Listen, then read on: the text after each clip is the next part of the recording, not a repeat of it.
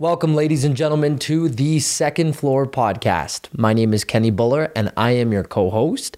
On today's episode, we bring to you not one, but two physiotherapists who absolutely love what they do and are huge advocates for health and wellness when it comes to both general population clientele as well as athletes. And why I'm so excited to bring them both on today is because not only from the perspective of Raj Dhillon being, uh, you know, a friend of mine, a brother of mine, a mentor as well, um, he brings a wide array of knowledge from uh, the space of physiotherapy. He's the founder of Pivotal Physio here in Edmonton, Alberta. As well, he brings on a fellow colleague of his and someone who uh, also is extremely passionate in physio, and her name is Kaitlin Phillips. Phillips all the way from the East Coast. So we welcome Kaitlin all the way from the greater Toronto area.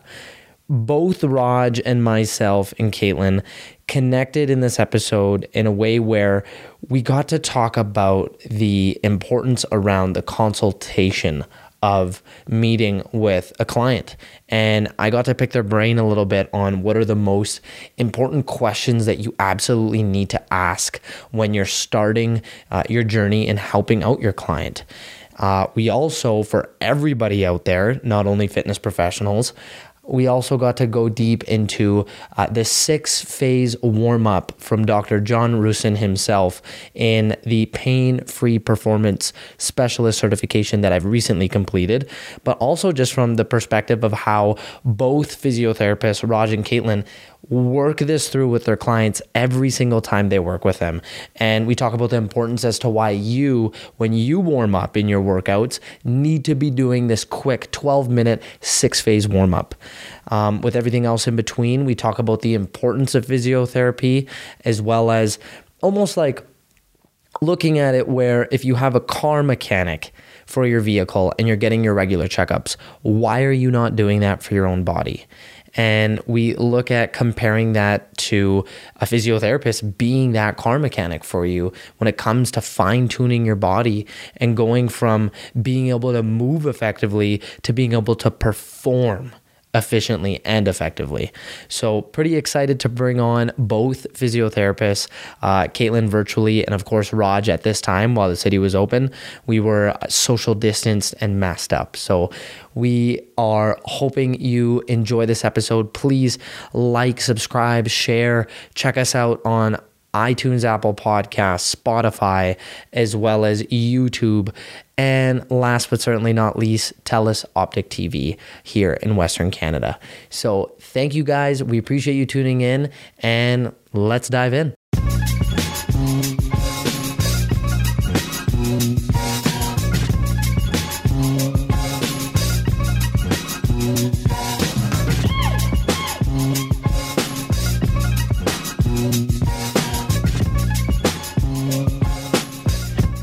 I would like to first of all thank both of you for you know giving your guys' undivided attention and time. Um, I know this setup is not a normal setup. Currently, we have Kaitlin out in Toronto in Eastern uh, Pacific time. Really respect the fact that you're out here.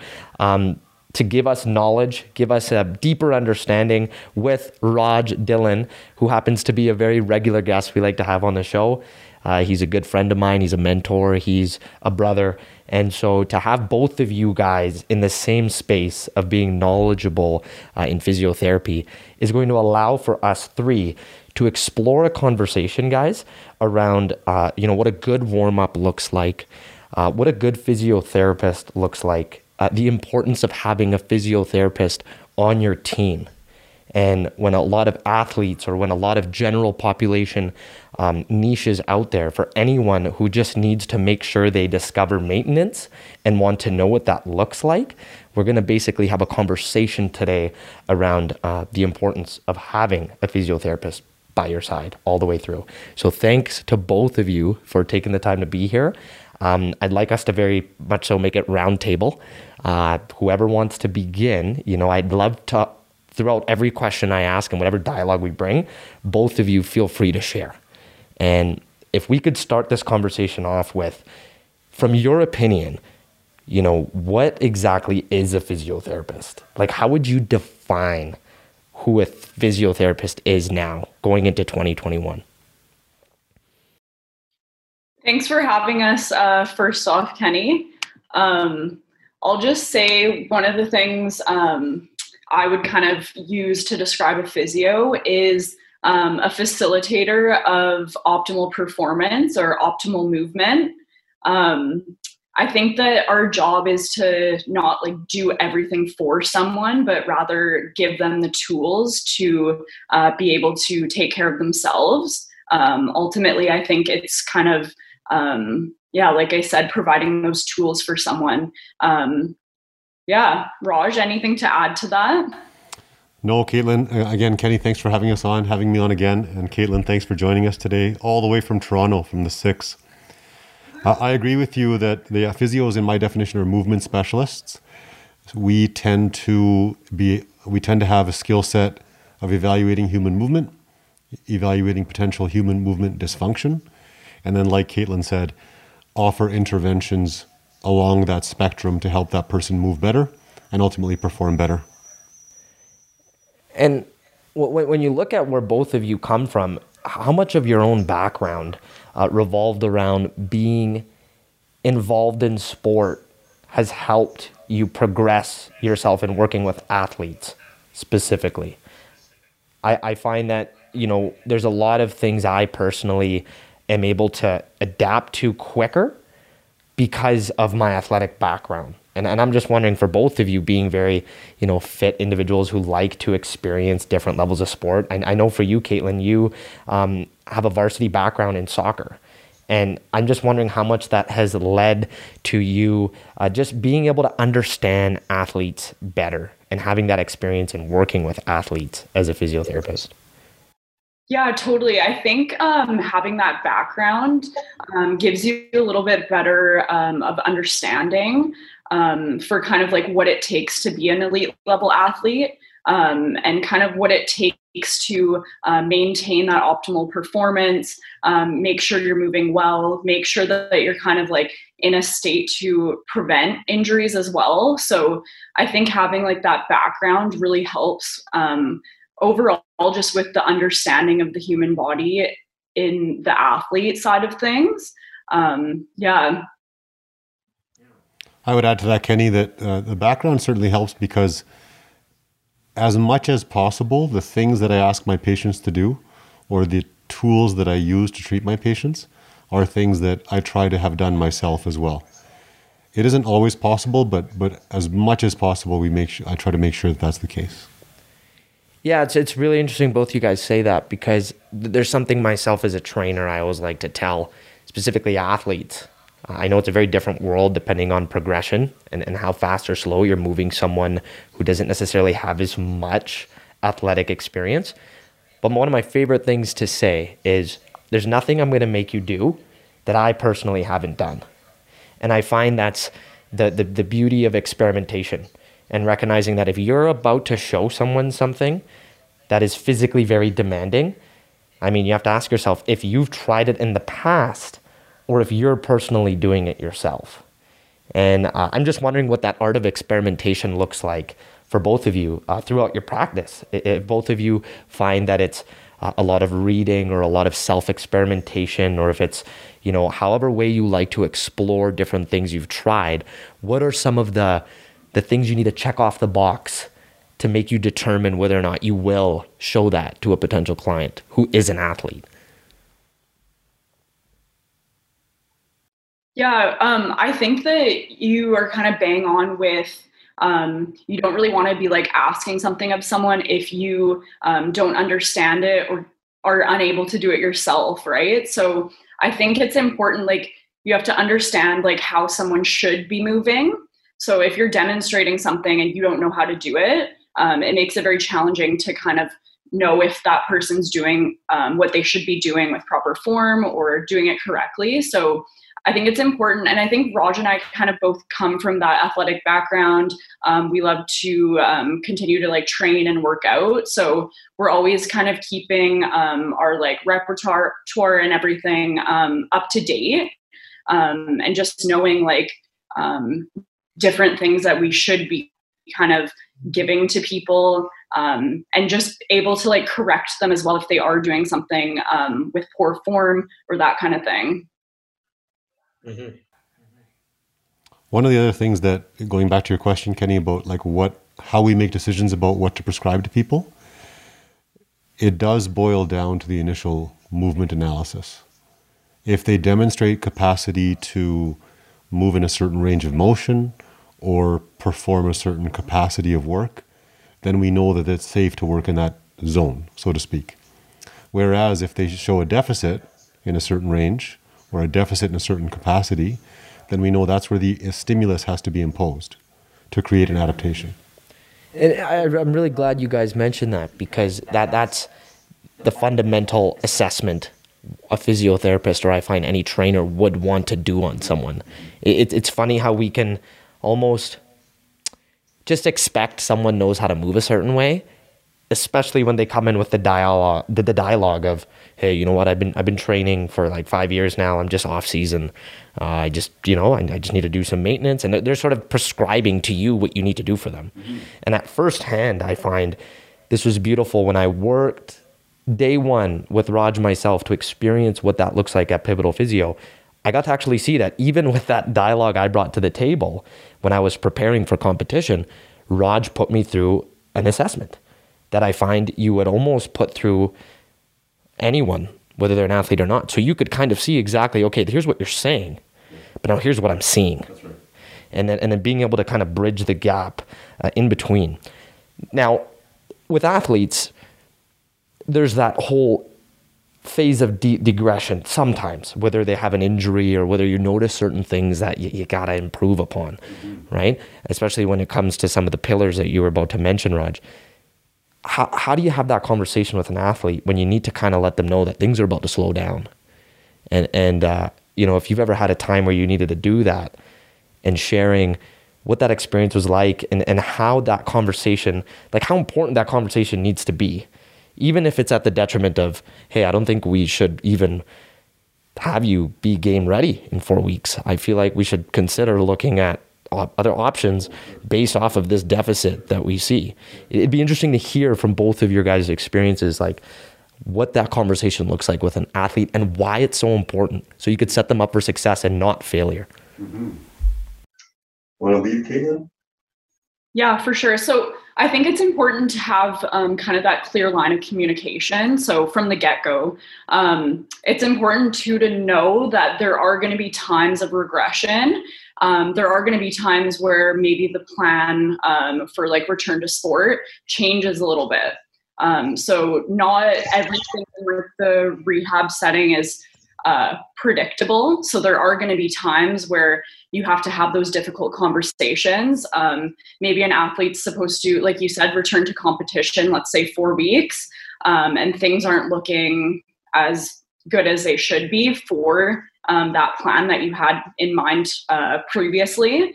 So it's basically just kind of having that conversation like, sometimes things like this can happen. Um, you want to make sure that you do it in a way and you're presenting it in a way that um, doesn't kind of like, I guess, ruin their spirits, so to speak.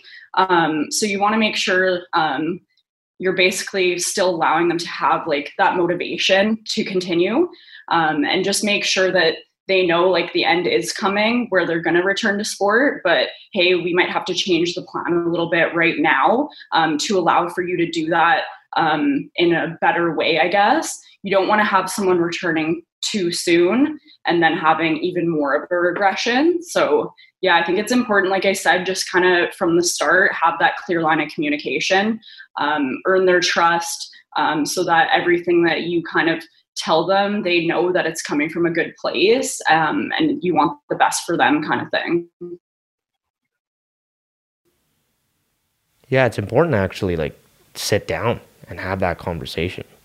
You know I, I find that when you're getting them geared up for that change you know what what exactly does that change look like kaitlin like what what what are the significant things that change is it you know, a lot more stretch therapy you're focusing on with them? Is it you telling them, listen, the practices that you're going to right now, let's replace it with more time seeing me as your physiotherapist.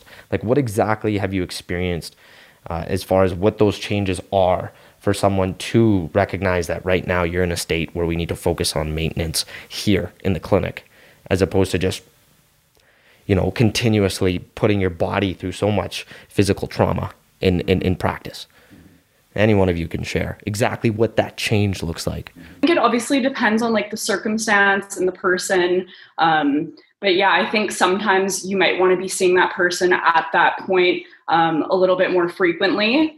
Um, we I kind of talk about it before, like um, the person is only seeing you for X amount of hours throughout the week. So what they're doing on their own matters a ton as well. So that's kind of where the communication thing comes in, um, as well as you want to make sure that they know exactly what they should be doing outside of the clinic as well. Um, but yeah, like I said, if you need to kind of up the frequency of treatments in this uh, that particular week, um, sometimes that that's a good option so that um, you're able to kind of like modify things and see that person a little bit more fre- frequently. Um, Raj, anything to add to that? Yeah, I'd actually go into a bit of an example. Probably, I think Kenny, this might be where you're where you're leading us a little bit. So, a common publicly known scenario of that nature is Kevin Durant in the NBA Finals, not last finals, but two seasons ago. So, two two seasons ago he suffered a calf strain, and uh, there was a question mark about whether he would continue playing. You know, this is the NBA Finals. This is the grand stage, so there are major external variables at play, major pressures. Personally, for him, I'm sure, as an athlete, defining his legacy, playing against LeBron James. So there's there's the there's there's a reality of competitive who's the greatest in the world right now and his teammates are depending on him his coaching staff are depending on him so there was major external factors at play now, I don't know how it all went down and how the decision was made, but the decision was made to let him play. Um, and, and, as everybody knows, he ruptured his Achilles in, in, in that game that he did return to play. And you could see it on the video. All the replays show that muscle rippling up into his calf. And obviously, he went down for the remainder of the season, and they lost that series. Whether whether that would have made a difference or not, but they did lose that series.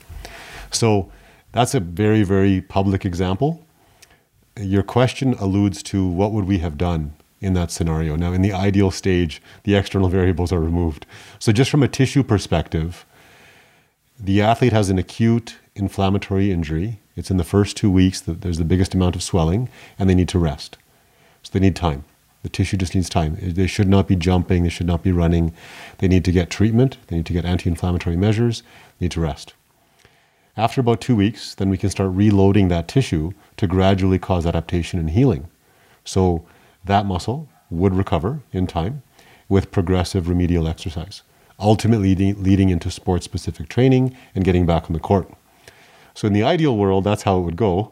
Now, in our experience, Kaitlin, the athletes that we treat, and there's a, there is a variety of how much the external factors are at play.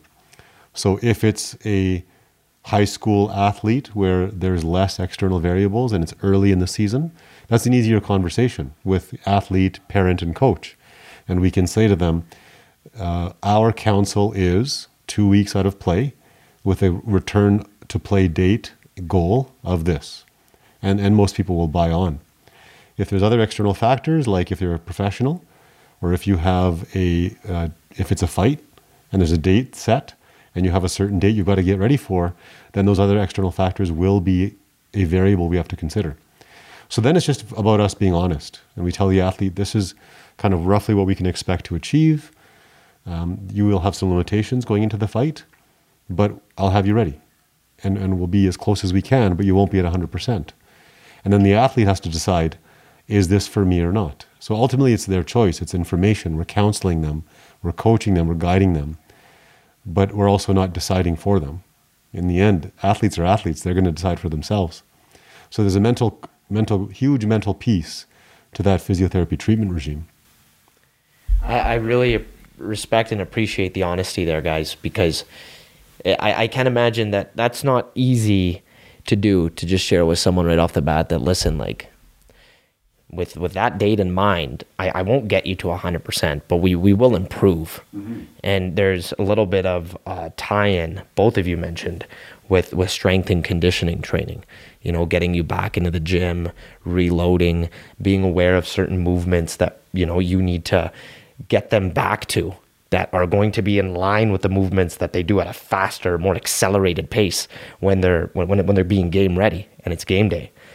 Now, I'd, I'd love to share because personally, I have witnessed the tie-in at Athletic Recovery Center at ARC where where, where Raj has set me up with himself as my physiotherapist and with an assigned strength and conditioning coach.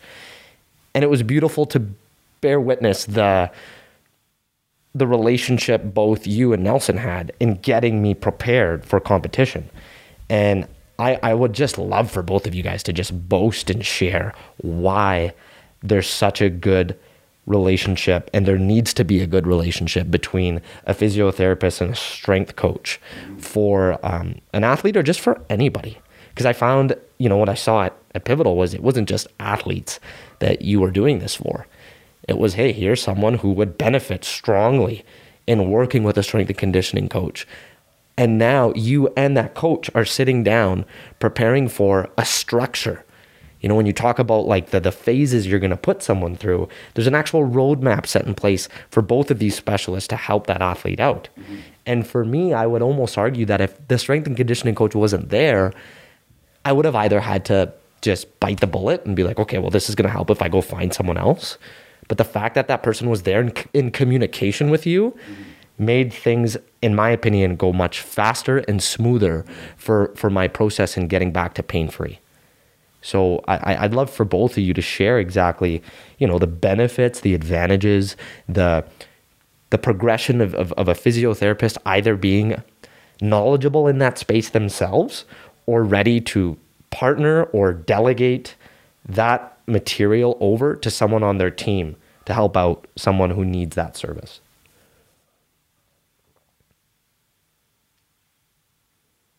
You want me to start here? You want me to start here? Whoever, whoever would like to. um, yeah, I think the uh, physiotherapy in general, I think um, it's kind of like moving more towards that um, not only just recovery from an injury, but also just strength and conditioning as well. Um, I think it's really important, like with athletes specifically, um, your goal is to get that athlete um, not only to like their pre-injury level, um, but to exceed that as well to prevent future injuries. So that's kind of where that strength and conditioning comes in. Um, you're making sure that you're with that um, movement analysis or assessment that um, the physio is doing in the initial stages. Um, you're making sure that you're finding all those imbalances, finding those weaknesses, and then targeting them. Um, and strength and conditioning is obviously super important to um, kind of bring that person to the next level. And like I said, to exceed those pre injury, um, that condition or level. Um, so, yeah, I think it's like super important. And uh, places like Pivotal, for example, um, they have people working with both. So, you're seeing the physio, you're also seeing a strength and conditioning coach or the physiotherapist that you're seeing, like you said, Kenny, um, is knowledgeable on both sides of the spectrum. Um, so, yeah. Mm-hmm.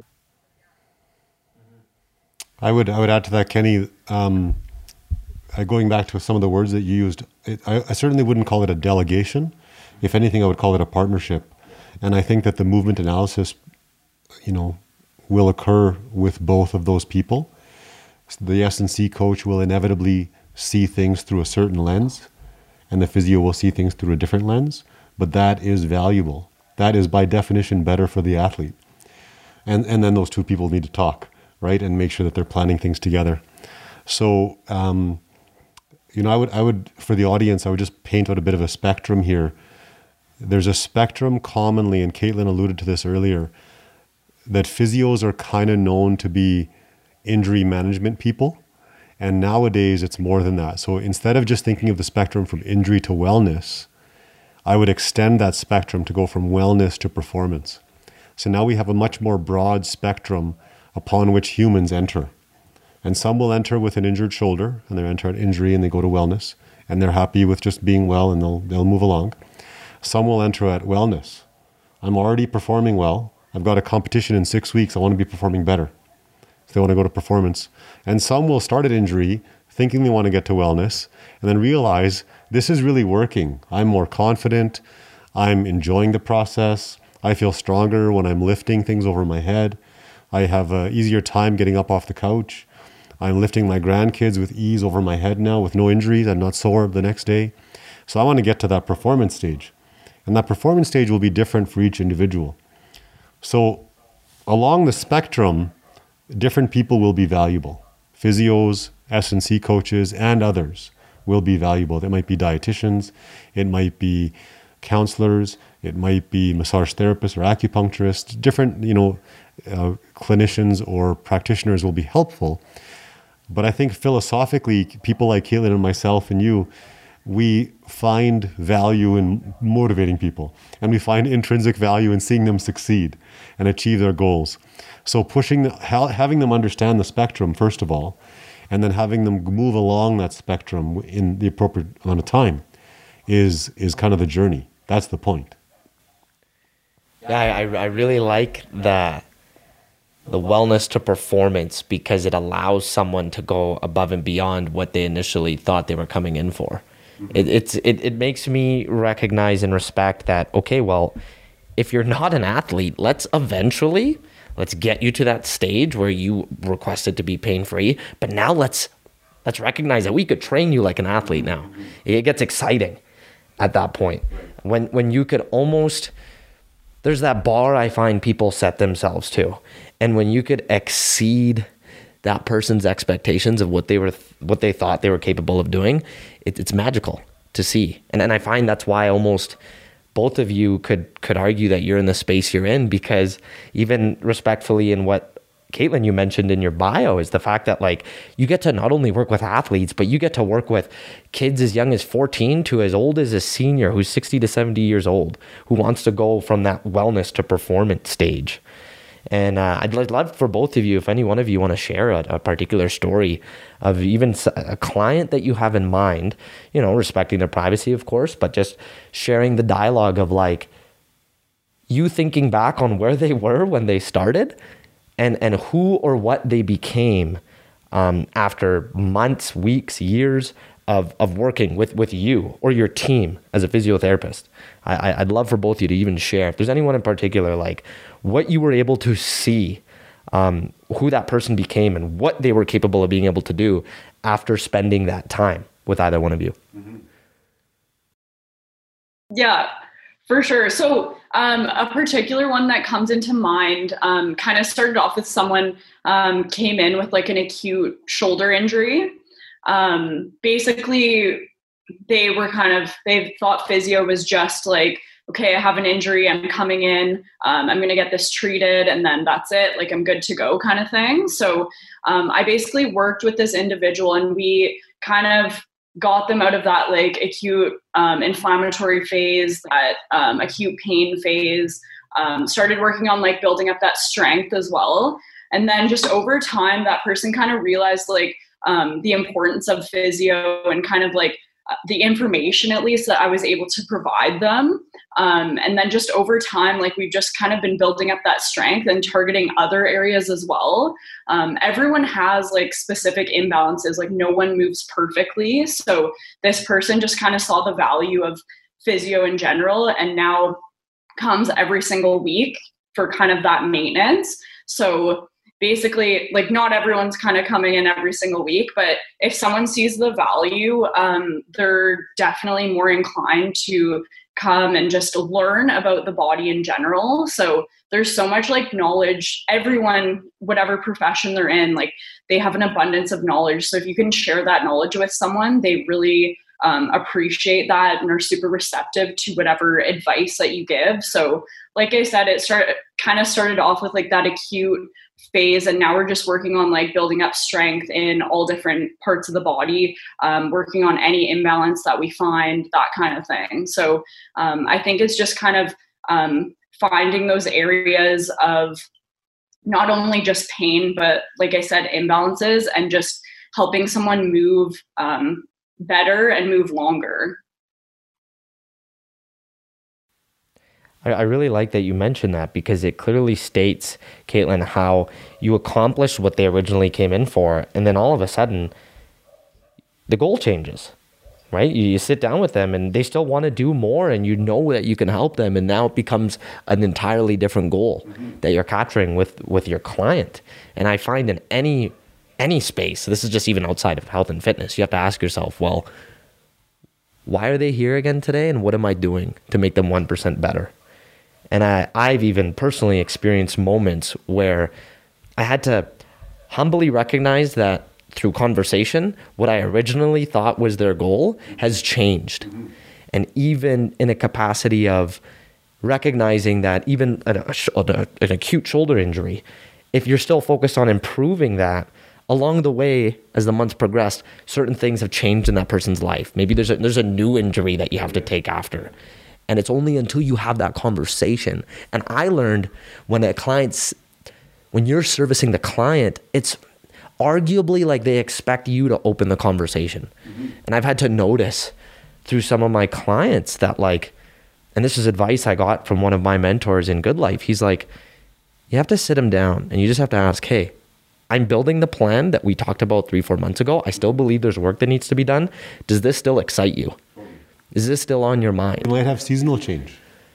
You know, like like uh, in, in Edmonton, athletes are driven differently in the spring and summer than they are in the fall and winter, and their goals tend to be different, and their what they find inspires them tends to be different. Some people love being outdoors in the winter months, and some hate it. Uh, certain sports are more in season in the winter versus the spring and summer. So it, it, might even be like a you know every six weeks or every eight weeks having a conversation about what are your current goals today? And and what are they going to look like in the next 8 to 12 weeks? Which which actually fits with most S&C phases of S, you know strength and conditioning. Those are somewhere between 6 and 12 week phases. So the phases and human motivation they kind of align right? And so you certainly like have to have regular conversations with them. Uh, the other thing I'd add to to the, the conversation about like a special story one athlete comes to mind, it's Denzel. So Denzel worked with us for a few seasons ago. He's a basketball player. And like Kaitlin said, initially came in with some acute stuff, some early stuff that we worked on and did a movement analysis and started improving those injuries. But along the way, he started working with the, both the sports psychology personnel and the S&C coaches. So he got kind of like what's working between the ears fine tuned and develop strategies on how to approach certain sports or approach certain coaching situations or approach certain self motivation, which then drives the rest of the engine, right? And he also then built up the engine, right? His cardiovascular capacity, his strength capacity, his ability to lift and jump, all those things improved through the course of the off season. Which is which is kind of like the ideal scene, right? Having an athlete come in open minded, working through those processes and working through um, as a journey with, sorry guys, a journey with different personnel in play. And that makes that journey successful. So now that athlete is better off eight weeks later than they were before. There's two things I, I want to share about that is the fact that what a hybrid and holistic model you just shared, Raj, where based off of that performance being elevated, you know, there was a sports psychologist involved. There's physiotherapists, there's strength and conditioning coach. Like that is in its own clear definition of what it feels like to have a team under your back. And I'm sure Denzel was able to reap and sow the benefits of, of having all members on the mm-hmm. same page. Mm-hmm. And in, in a sense, second to that, with, with talking about goals, I found that what both of you were so clear about is timeline. You know, it's it's something that you recognize. Hey, well, what do you want to accomplish in three to six weeks? That is something that I notice is is, is really important to address. Now, I know there's so many different ways of trying to get as much information as you can from someone. Uh, I know trust is, is, a big thing, right? Like that goal might just sound more in depth after a week or a month mm-hmm. of, of your uh, patient or client visiting you. Uh, I'm just wondering some strategies that you guys can maybe bring up for any health professional out there who is trying to find better ways of asking what someone's goal is. And this is actually very, um, for me, very I'm very curious mm-hmm. to know mm-hmm. because I I always look at it like, okay, well, what's their need, what's their goal, and then what's their timeline. Now, here's the thing, guys. I, I, I'm very curious about this personally, right? On my end, I know based off of how we ask certain things, it will allow for us to get certain information. Mm-hmm. And from an approach of figuring out one's needs to their goal, and what both of you very much so talked about the importance of timeline. Now, to make sure that other health professionals out there, or anyone out there, determining what one's goal is, especially their clients, what are some things you guys do and how you say it brings the the most amount of information you need to know from your client. You know, guide me through in that pre-assessment consultation piece of the onboarding process. What do you ask? Mm-hmm. How do you ask to get the most amount of information? Yeah, I'd start with a, with a model. Like in my brain, I have physiotherapists are taught to use a holistic approach. We call it a biopsychosocial model. So we incorporate the human's biology, the human psychology, and their social situation. What that means is if you came in with a shoulder injury, I'm going to ask you about your shoulder. Of course, that's the biology piece. And of course, that's what most people probably think of when they hear the word physio, is addressing my shoulder. The psychology piece, I'd ask you questions about what your goals are. I just ask you straight up, what would you define as a successful goal with your physiotherapy outcome? And then, of course, that might lead us down a certain path. So I might say, what inspires you? If you say, I want to lift overhead, I would say, why? You know, do you just want to lift overhead? Do you have a competition coming up? Do you lift your grandkids overhead? Do you play sports that require overhead motion? Like, why, what, what inspires you about overhead motion? And then, socially speaking, I'd ask you, are you currently missing time from sport? Uh, are you missing your teammates? Are you still at practices but doing modified work? Like, what's happening in your social situation specific to sport? Now, of course, that might also be what else is going on in your life. Are you working from home right now because of COVID? Are you lonely? Are you isolated? Are you looking for outlets that are physical or otherwise?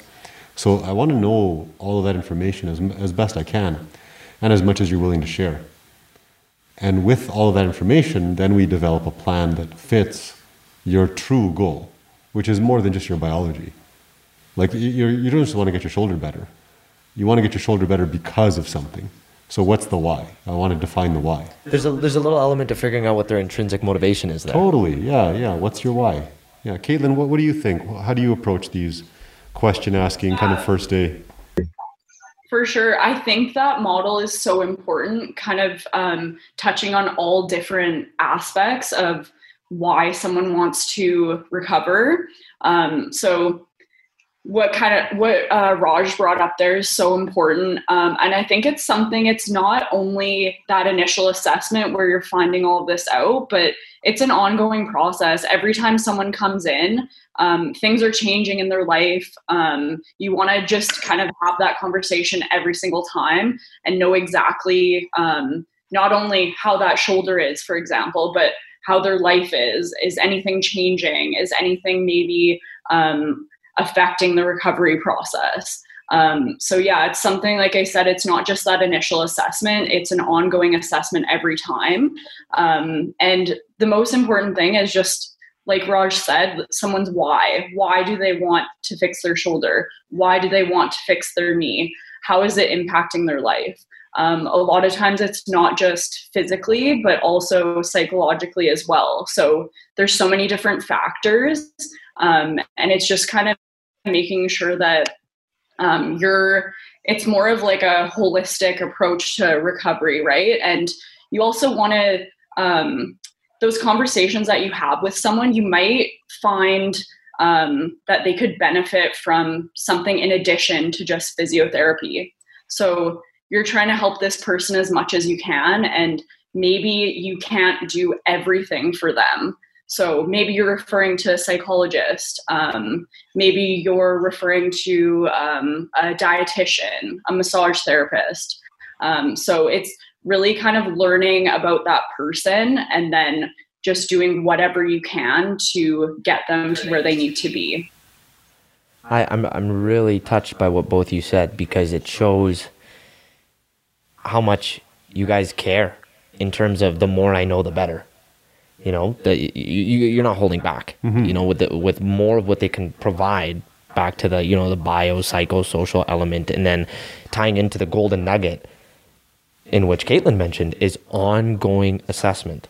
There's two questions I ask that relate to that to my clients every single time they come in. And I still have to remind myself to ask it. Mm-hmm. And I'll, I'll let you know why. And I, I can't imagine if, well, I bet both of you have been in this position where you ask someone, okay, well, how's your body feeling today? Mm-hmm. Right? Like, where, where are you at? How, how mm-hmm. sore is that shoulder? Anything else we need to be aware of? Second thing is, how are you doing today? Out of 10. Where are you at? How are you feeling? And even just by asking that, you get a gauge of seeing how prepped and ready they are. Mm-hmm. Uh, they, they naturally, I notice clients become very honest with you. You become a big rock in their life, and they're not going to lie to you. Not going to say good like one would say just in passing to another person. Now, why I say this is because that reminds you of that ongoing assessment piece, Kaitlin, where you kind of see where they're at today. Maybe eh, for me as a trainer, I was ready to put them through their deadlift one rep max test. You know, we're eight weeks, let's see where you're at. If they're a six out of 10, and I'm noticing they had a long week and they can't wait for Friday to come around the corner to rest after a long week, okay, well, maybe today we're not going to do the one rep max. I have to think quick on my feet to be like, okay, well, let's just let's change things up. Let's, you know, degress rather and, and, and put them through something that would be more of a fit because I did learn from experience where I would ignore that mm-hmm. and I'd go, oh, well, then it's up to me to make them feel better. And I would get them to do their, let's just say, their one rep max test that day. I try to get them all pumped up. And then from the social and psycho piece, they're nowhere near where I thought and they thought they could be. Yep. And now not only did I fail to recognize that and have a plan B, I, I feel like I made that client feel less worthy. Sure. And that, that feeling sucks. Sure. That sucks. But it's just knowing and being aware of where they're at today. Yeah. You know? Yeah, they also risk injury. Oh, big If- time. If you're approaching it like without understanding, let's call that six out of ten. You're if you're going into the one RM, there's a potential injury there. Um, so some simple questions that we ask with some of those athletes. I'm sure Kaitlin, you have a, a few in your toolbox as well. Um, I ask, how did you sleep last night? And, and they, that might mean how many hours, what was the quality of your sleep, etc. Um, have you eaten today? If so, what did you have? And then also, what's your energy level? Which is kind of like what you're asking, like, Yeah. how's your day going, right? So if they say, I slept eight hours, it was beautiful, I had an amazing breakfast of oatmeal, peanut butter, and dates, They're ready. I had a banana on the way here, I'm feeling like a 9.5 out of 10, then you go for that 1 RM that day, right? And if they say the opposite, I just honestly tell them, okay, you know, today you're kind of operating with your max tank at about 60%. So I want you to give me 57. And we're going to push you to 57 today. And that's, that's about, you know, that's a realistic stimulus for you today in order to get a healthy adaptation out of it. And that you won't get injured. And that then six weeks later, we're still operating fro- forward thinking. We're not falling behind because of setbacks. So you minimize setbacks along the way. I like Look that. for compounding gains.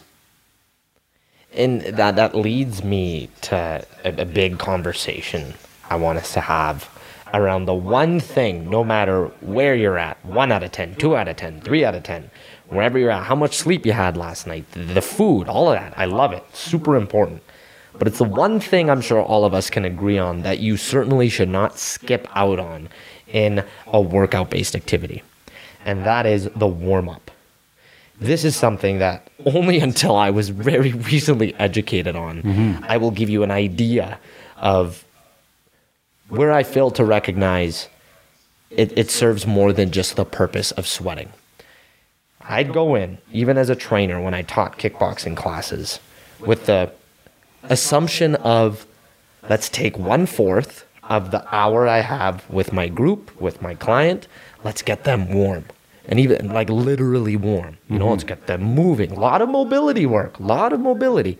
Moving around. Let's do, at the very least, I recognized something closely similar mm-hmm. to what we're going to work on today. Mm-hmm. I knew that's Good. That checked off the boxes. Sure, sure. Now, where for me as a trainer, and even just as a person who didn't understand, because I think anyone, whether they're with a trainer or not, should do a warm up in this capacity, is mobilize and stabilize.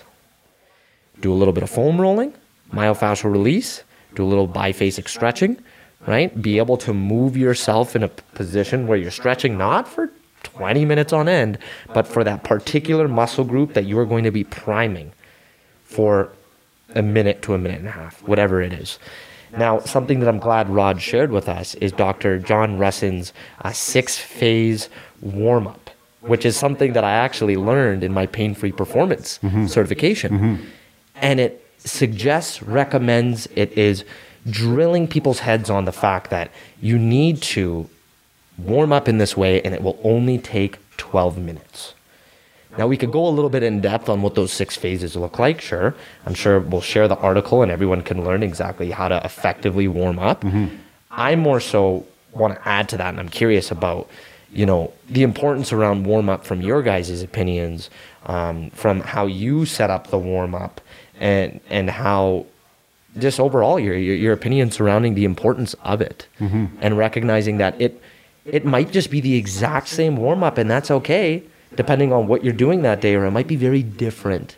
It might have to be modified slightly mm-hmm. for some people. Yeah, for sure. I think that um, two of the most important things um, when it comes to warm up are that it's specific. So it's specific to what you're doing that day.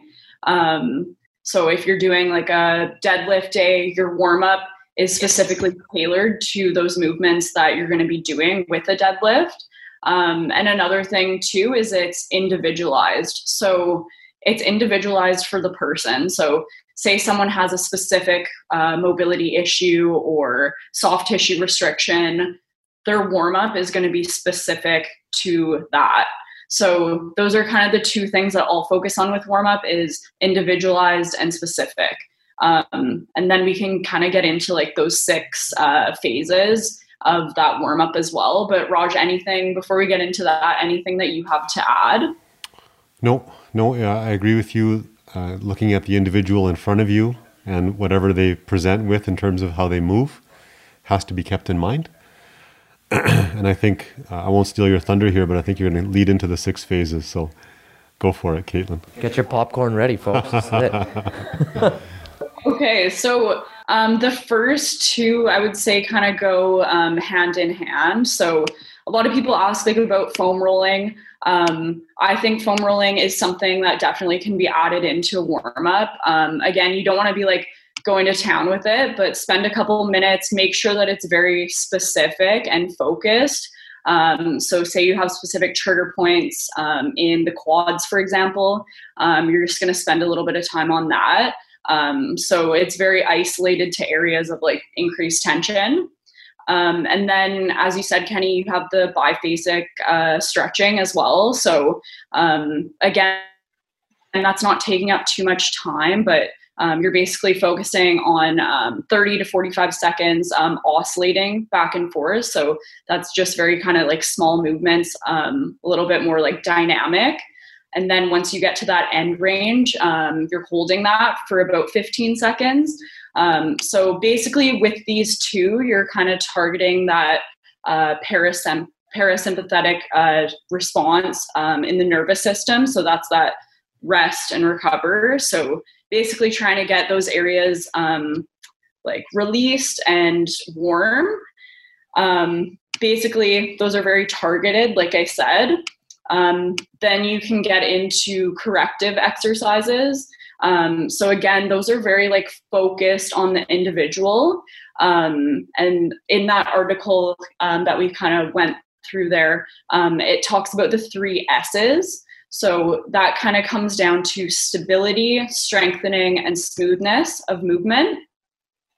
Um, and then we get into um, the specific muscle patterning and activation. So, again, before I said that it's also specific to what you're doing that day. Um, so, say you're doing like a lower body day, um, you're activating certain muscles, and those are usually certain muscles that um, you specifically may need to um, focus on more so than maybe someone else. Um, so, say you have like a bit of like a glute weakness, a hip stabilizer weakness, you're focusing maybe on some band work um, in this component of the warm up. Um, again, you're not spending like a crazy amount of time on this. So, um, a two to three sets, um, five to 10 reps kind of thing here. Um, and then you're getting into um, more like the foundational movements. Um, so again, this is also um, very specific to what you're doing. Um, any like big movement patterns that you're doing, you're focusing on here. So say you're doing a squat, um, you do something like just body weight squats. So you're basically warming up into that movement that you are going to be focusing on. Um, so that was five. And then lastly, um, you really want to focus on getting uh, the central nervous system uh, warmed up. So there, there's also the ramp principle. Um, so this also goes along with that. So you're basically uh, the P in ramp is potentiate. So um, you're focusing on kind of like the explosiveness and power. So, really warming up that nervous system um, as much as possible so that you are ready for that competition or for that lift. Um, so, this totally depends on what you're doing as well. Like, say you're going to play like a soccer game, that's going to be different than if you are doing, let's say, like a bench press that day. Um, so, again, all of this is very specific to what you're doing in that warm up um, or sorry, in that workout. And it's also specific to the individual as well. So everyone's going to be moving a little bit differently. Everyone's going to have different focuses as well. Wow, that was textbook. I, I, I really appreciate you sharing that. That's like right bang on, Kaitlin. And it, it's really amazing to know that with those six phases, ideally it should be 12 minutes, give or take. And just recognizing that each phase is like two to three minutes. Pop, pop, pop, pop. You get one done right after the other. And the sixth phase, I'll be honest with you guys, is my favorite phase. I'm not surprised. That's I, a high energy phase. It, it is. Right? I find just naturally so. It's kind of funny because I have to share this. From when I was a client to now a trainer, mm, mm, I see mm. certain things Nelson, my mm-hmm. strength and conditioning mm-hmm, coach at ARC, mm-hmm. did. And I know why now to, a, to a better degree sure, because sure. that sixth phase is you getting that neuromuscular adaptation primed and mm-hmm. ready. It's mm-hmm. that it's that mind and body connection. That's right. As Kaitlin was mentioning, right. where you're tapping into that central nervous yes. system, and what was originally your parasympathetic yeah. is now shifting into yeah. sympathetic. You're getting your mind right and yeah. your body right. And the ways in which it's done is beautiful. Mm-hmm. Like like the one way, Kaitlin, is let's just say this is one of my favorite ones: five jumping jacks. Yeah. Quick, like pop, pop, pop, pop, pop and then immediately, med ball right in your hand. You slam it to the ground. Slam it to the ground. Like you're doing very pr- like primal instinctive, primal yeah, rushed things to do. Sure. But oh man, like just just to see someone finish off with that, shift things over, and I just for me I've experienced it because this is how I warm up now. Mm-hmm. But to just when I ask my clients now, I'm like, hey, how's the warm up? How do you feel? And they're just like, oh, I'm ready. Like you see it in their eyes. Yeah. Like they, they just want to, they want to get that heavy lift out of the way right away, which is naturally what you're trying to prepare them for. Mm-hmm.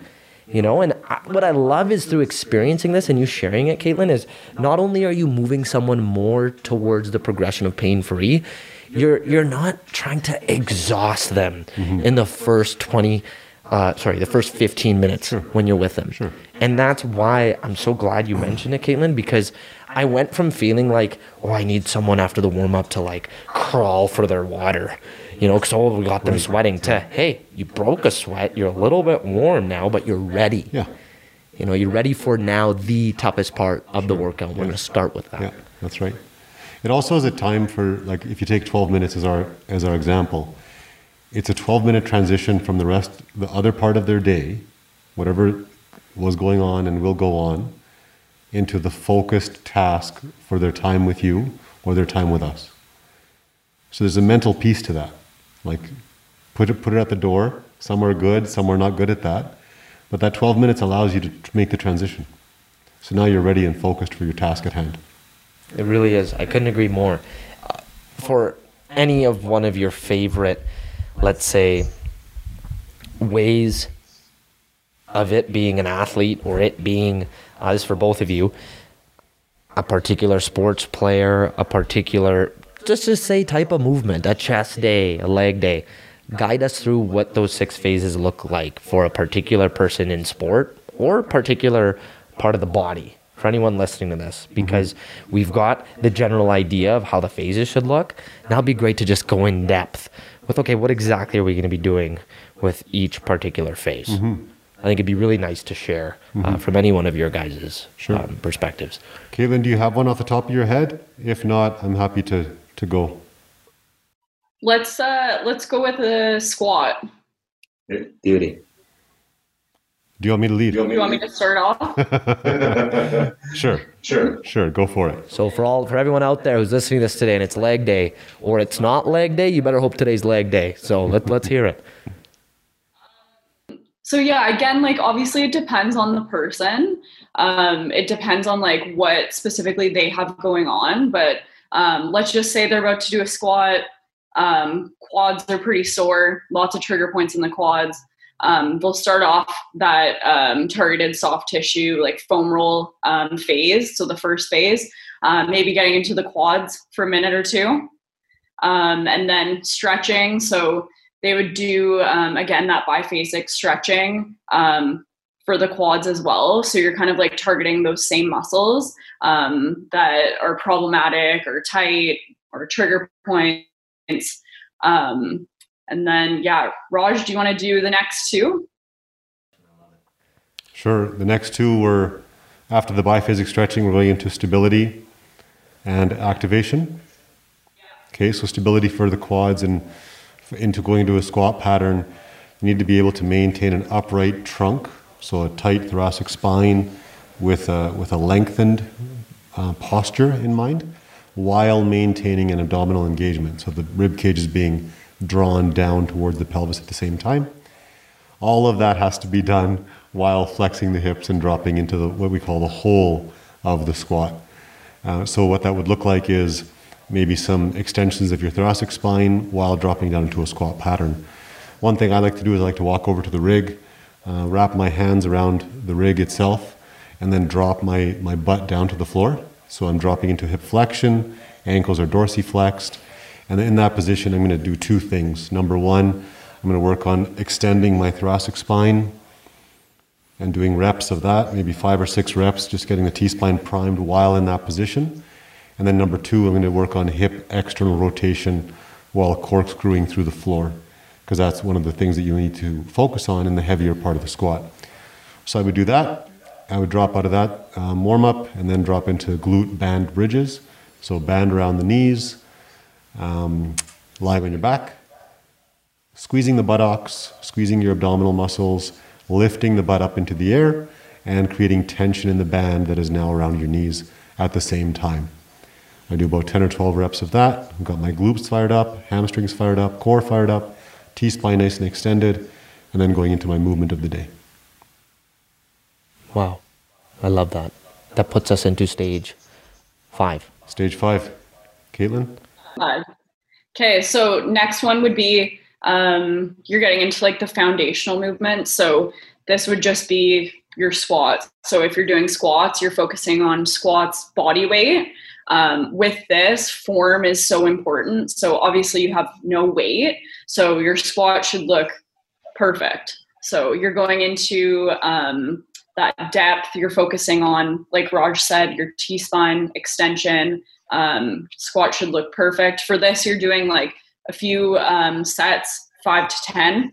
Um, you can also with this, um, it kind of will translate into like your warm up sets as well, super lightweight, um, just focusing on that those foundational movements. Um, and then next would be the you're priming that central nervous system, so the sixth phase. So with this, you're getting that heart rate up. For squats, I would say something like um, jumps, so maybe box jumps, uh, broad jumps. So anything squats is obviously um, bilateral movement. So your jumps should kind of be uh, bilateral as well to match that. Um, and yeah. That is awesome, guys. Thank you. I, I genuinely appreciate both of you going in depth with that because that is such tangible information that I find our listeners are going to be able to take away and, and apply into their training, right? For this next part of the conversation, guys, you know, we're coming close to concluding uh, what is a very uh, you know knowledgeable episode from from both of you being so educated in this conversation and this topic is really from your perspectives knowing that in the space we're all in in health and fitness, I, would argue that all three of us are in it and love it because you're constantly learning. You know, it's it's, it's never ending with scientific based evidence with you know new ways of, of priming one's body and, and making them go more in the direction of being pain free uh, there's just so many new ways of doing it. And we talked a lot about a hybrid holistic hub and spoke type model of how physiotherapists are now partnering up with other health professionals, are working together, collaborating on what they all specialize in to help someone progress into performance after wellness, with what Raj mentioned earlier. Two questions here. Where do you know the journey of a physiotherapist is going? You know, what, what, what route and, and what direction is that uh, career choice going? And where do you want it to go? Let's say it's 2040 or 20 years from now. Coronavirus is done. You know, the world is flourishing. You could get, you know, there's new technological advancements in place. It's a perfect world of where you want a, a physiotherapist uh, position to look like. Uh, guide us, both of you, through, um, you know, what for sure is going to be in the works of this role and where you want it to go. Sure. I think that one of the things that, in, in terms of trends that we've seen in what I would call the health and fitness space or the orthopedic space over the last decade at least is there seems to be a merging of the worlds. Uh, physiotherapists, chiropractors, massage therapists, S&C coaches, osteopaths, kinesiologists. I'm sure I've missed a few in that list. But these different disciplines or schools of training are kind of looking at the human body as a system, which it is they're kind of looking at the human body as a complex interplay of different neurological, muscular, joint systems working together, which it is. And then as a result, people are getting better service. The public is getting a better service as a result of that. No longer is like if you come to a physio clinic and all you get is ultrasound, that's pretty sketchy treatment, right? That, that's that's all very very old school. It's not fair. Yeah, and it isn't. It isn't um, a globally successful pathway. Now, now, once in a while, maybe use ultrasound, sure, but if that's all you're getting, there's a question mark there. The same thing with chiropractors. If, if all you're getting is a quick lock and pop for 30 seconds, then out the door, I mean, that is the knock on some practitioners. And that's also, I would call that not so common these days. In the last decade, the practitioners that we collaborate with, there seems to be a much more um, thorough evaluation and thorough treatment delivery. So, going back to your question, I think that not only in physio, but in orthopedics in general and health and fitness in general, we're starting to look at the human body as a, as a mix of different systems and working together in those systems. So, we need to get good at identifying which system is the bottleneck in a certain day, which system is the bottleneck in a certain period of time, and then intervene with that bottleneck at that time while maintaining performance of the other areas, the other systems. So maintenance and proactive behavior are key. Um, and then identification of where the bottlenecks lie are also a key. From there, we use our toolbox. Then we show up with our toolbox. We do needling, manipulation, manual therapy, exercise, cupping, contrast baths, etc. But all of those tools need to be used with that preliminary strategy and assessment in, play, in mind. That's already happening.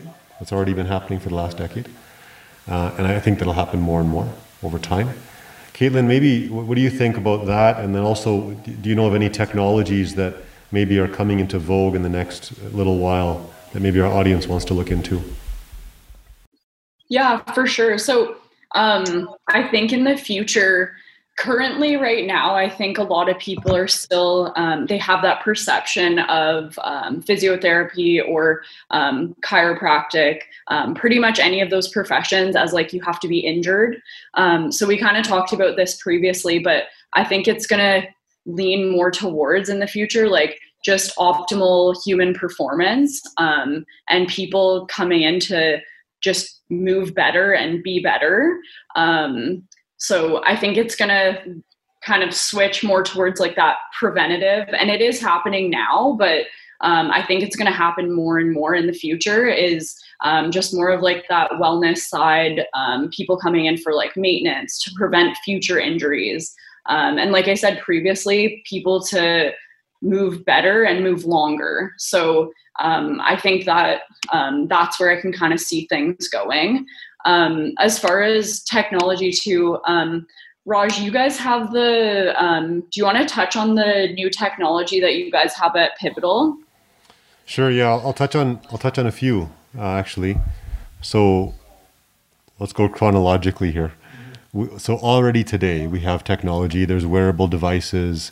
People are wearing Apple watches and Garmin's and Whoop straps, and all of these different wearable devices give um, give people the chance to look at their own metrics, to start playing with those metrics and start improving their performance themselves, self monitoring, but also report those metrics to people on their team.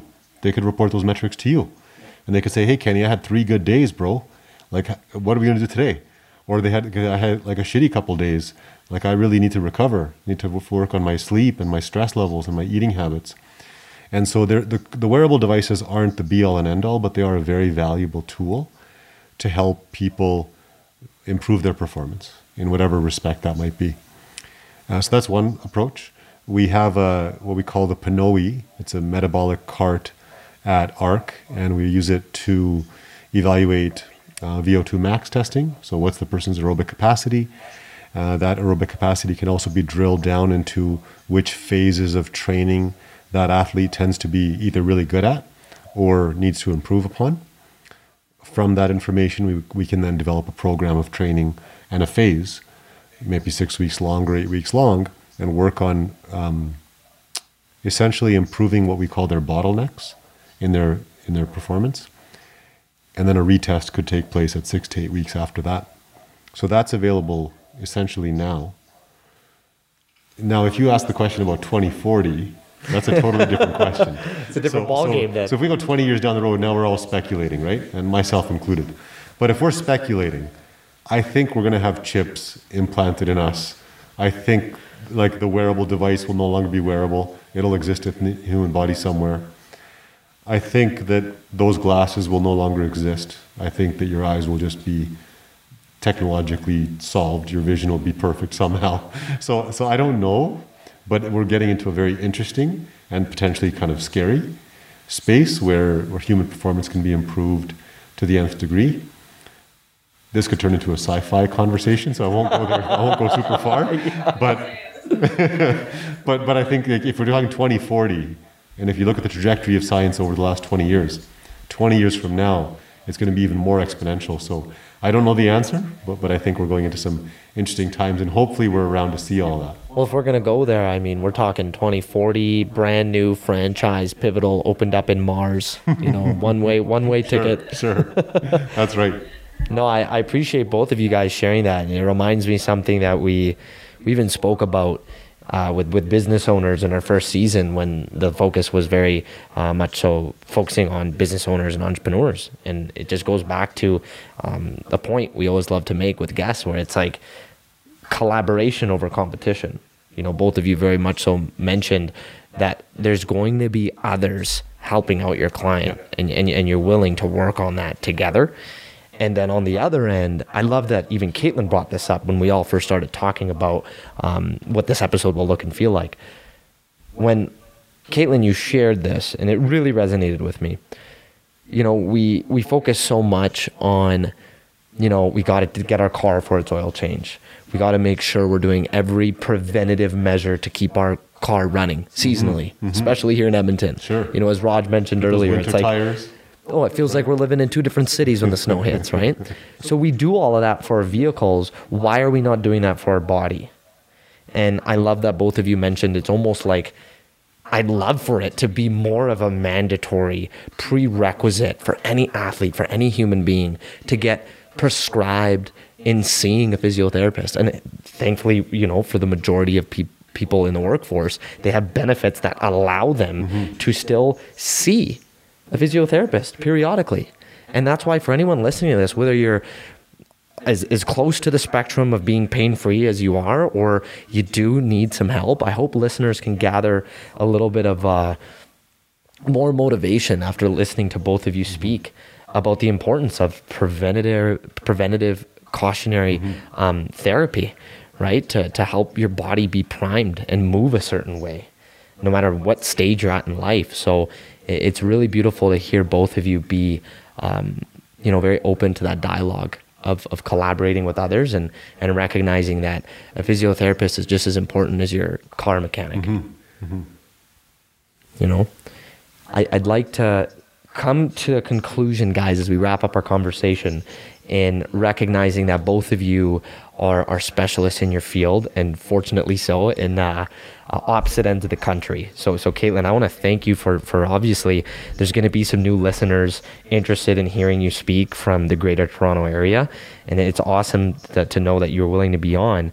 Uh, I'd like both of you to share, you know, for our listeners in Toronto, for our listeners in, in Edmonton and in Alberta, where can they um, potentially be serviced mm-hmm. through physio by both of you? And uh, how can our guests connect with you mm-hmm. if they're interested and if you allow for that to happen? Of course, of course. Kaitlin, you want to go first? Yeah, for sure. So um, I am in Toronto, as Kenny said. Um, I'm working out of two clinics here. So uh, one being Live Active Sport Medicine, um, and the other being Athos.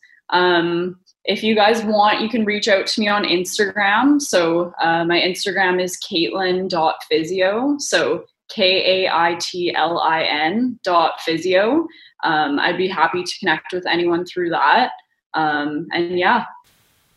Which I highly recommend folks check out your Instagram wherever they are in the world because you provide tremendous amount of value on there as far as movements and, and the, the science behind it. So thank you, Kaitlin. Kaitlin's content on Instagram puts mine to shame. So, so if you're if you're going to go on Instagram, check out Kaitlin's before you check out mine. uh, for those for those of you that are in Edmonton or that area, you can find me at Pivotal Physiotherapy, or you can find me at ARC by Pivotal Physiotherapy inside of Evolve Strength downtown. I hope that we can um, put those communication details in the podcast eventually in the somewhere in the link or something. Absolutely. But uh, my, my Instagram handle is at Raju Dhillon. That's R A J U D H I L L O N. Or you can find us on at Pivotal Physio or at arc underscore pivotal. And all of those I think will be in the in the link as well. So Perfect. reach out if you have questions, if you want to know how to improve your body's movement or your performance, if you want to simply know how to design a warm up so that you can prevent injury and be proactive reach out to Kaitlin or reach out to myself, and we'll be happy to help you. Thank you, guys. One of my favorite questions to ask every single one of our guests. Raj is probably very prepared for this one. Kaitlin, this might, uh, you know, come at you as a surprise, and I'd love to hear what you have to say. And we, we could start with Raj and then carry it over.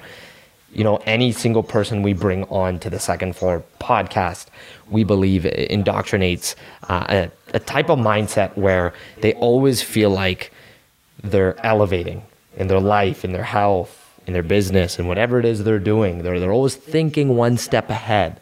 And, and that's why naturally, so when I ask and talk about the future, I, I could just tell about how excited both of you get in, in the plans of where your field is going. So, from your own perspective, from, from giving tangible advice to someone out there, what do you believe it takes to take it to the next level? You know, to indoctrinate the mindset of being on the second floor. What exactly does that look and feel like? Yeah, I, I would make it really simple for the audience. Um, the two biggest predictors of success are confidence and consistency. So that's my answer is if you want to improve your physical well-being, if you want to improve how you move, if you want to improve your performance, proceed with confidence, which might mean you need a little bit of help or a little bit of information or some counsel. We can give you those things but be confident. And then, secondly, proceed with consistency. And that means um, you cannot improve everything in one week. It might take a little bit longer, so get some counsel on how long it should take. That way you have realistic expectations. But be consistent and put in the time.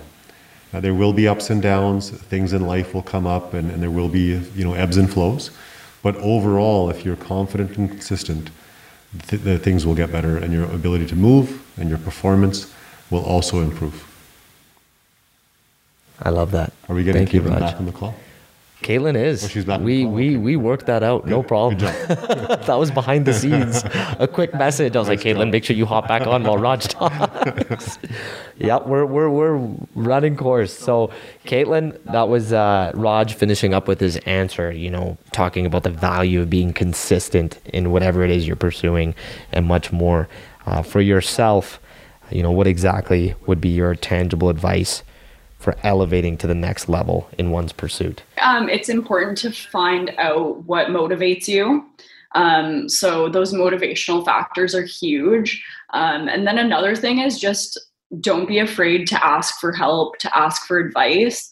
Um, I think a lot of times people kind of like let their ego get in the way, but it's important to know that there's I said this previously, but everyone kind of has an abundance of knowledge to share. So ask questions. Um, don't be afraid to ask as many questions as possible. So I think that's the most important thing is um, just like be willing to learn more and know that there's so much more knowledge out there um, that can be shared. So yeah, I love it. Yeah, be curious, right? At the end of the day, guys, I just I, I want to take the time to acknowledge both of you for, you know, really being such incredible representatives in the space that both of you are in.